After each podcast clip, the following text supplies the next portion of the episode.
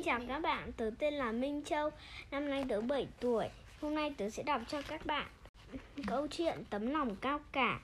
Tác giả là Edmondo de Amic. Bây giờ tớ sẽ bắt đầu câu chuyện. Tháng 10, ngày khai trường, Torino thứ hai 17. Hôm nay là ngày khai trường, mấy tháng nghỉ hè của chúng tôi đã đi qua như một giấc mộng. Sáng nay, mẹ tôi đã dắt tôi đến phân hiệu Baretti để ghi tôi, tên tôi vào lớp 3. Còn tôi thì mãi nhớ thôn quê tôi đến trường chỉ là miễn cưỡng. Tất cả đường phố đều tấp nập học sinh, đông như kiến, hai cửa hiệu bàn sách chật những bố mẹ học sinh vào mua nào vở nào, giấy thấn nào, cặp sách bằng da trước trường, người đông đến. Mỗi ông, gác cổng và người cảnh binh đều phải chật vật lắm mới giữ được thông lối vào. Ra, chúng tôi sắp bước qua cổng thì thấy có một người đặt tay lên. Vai mình đó là thầy giáo lớp hai của tôi. Thầy có mái tóc hung bù xù và tính vui vẻ, không bao giờ cạn. Thầy bảo tôi chúng ta thế là xa nhau mãi rồi phải không Enrico? Tôi cũng biết như vậy.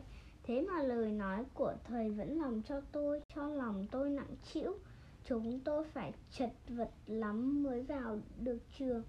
Những ông, những bà, những phụ huynh nữ Thường dân, những công nhân, những sĩ quan, những bà cụ và những người giúp việc Ai cũng tay dắt một trẻ em tay mang những cái gói làm huyên áo cả phòng đợi và đang gác.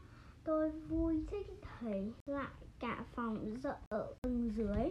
Thông với bảy lớp học mà suốt năm gần như ngày nào, tôi cũng đi qua người đông nghịt. Các cô giáo đi đi lại lại, mỗi một cô giáo lớp một đứng trên ngưỡng cửa. Lớp cô chào tôi nói, Enrico Năm nay con học trên gác và cô sẽ không còn thấy con đi qua đây nữa. Rồi cô nhìn tôi có vẻ buồn. Tôi trông thấy thầy hiệu trưởng mà bộ dâu hình như có bạc hơn năm ngoái. Ít đang bị vây những bà mẹ khá phật vì không còn chỗ để cho họ vào học nữa.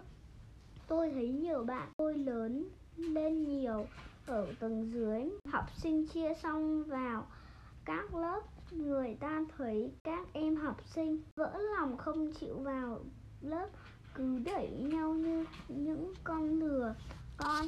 Người ta phải lôi chúng vào và em bỏ chạy không chịu ngồi vào ghế.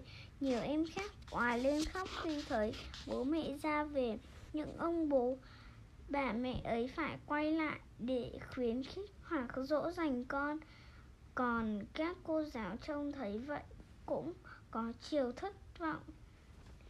Em trai tôi được vào lớp của cô giáo đen Cathy tôi học lớp thầy giáo P. Boni ở gác 2 đến 10 giờ thì tất cả chúng tôi đều đã vào lớp hết. 54 học sinh tất cả trong đám ấy tôi chỉ gặp lại chưa đến 15, 10 số bạn cũ lớp 2. Trong đó có Derossi, cái cậu bao giờ cũng được giải nhất trường học đối với tôi có vẻ nhỏ hẹp và buồn tẻ làm sao so với rừng núi mà tôi đã đến ở chơi mấy tuần qua. Tôi tại còn nhớ tiếc thầy giáo lớp 2 của tôi thấy tốt làm sao. Và lúc nào cũng cười với tôi. Người thầy nhỏ nhắn đến nỗi làm cho chúng tôi cứ tưởng như là một người bạn. Tôi tiếc không được thấy thầy ở đây với mái tóc hung bù xù của thầy nữa.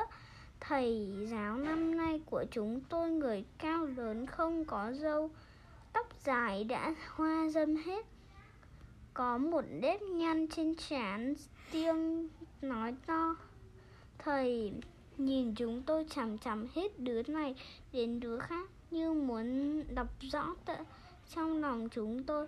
Thầy không bao giờ cười, tôi thầm nghĩ, hôm nay là ngày đầu tiên đây.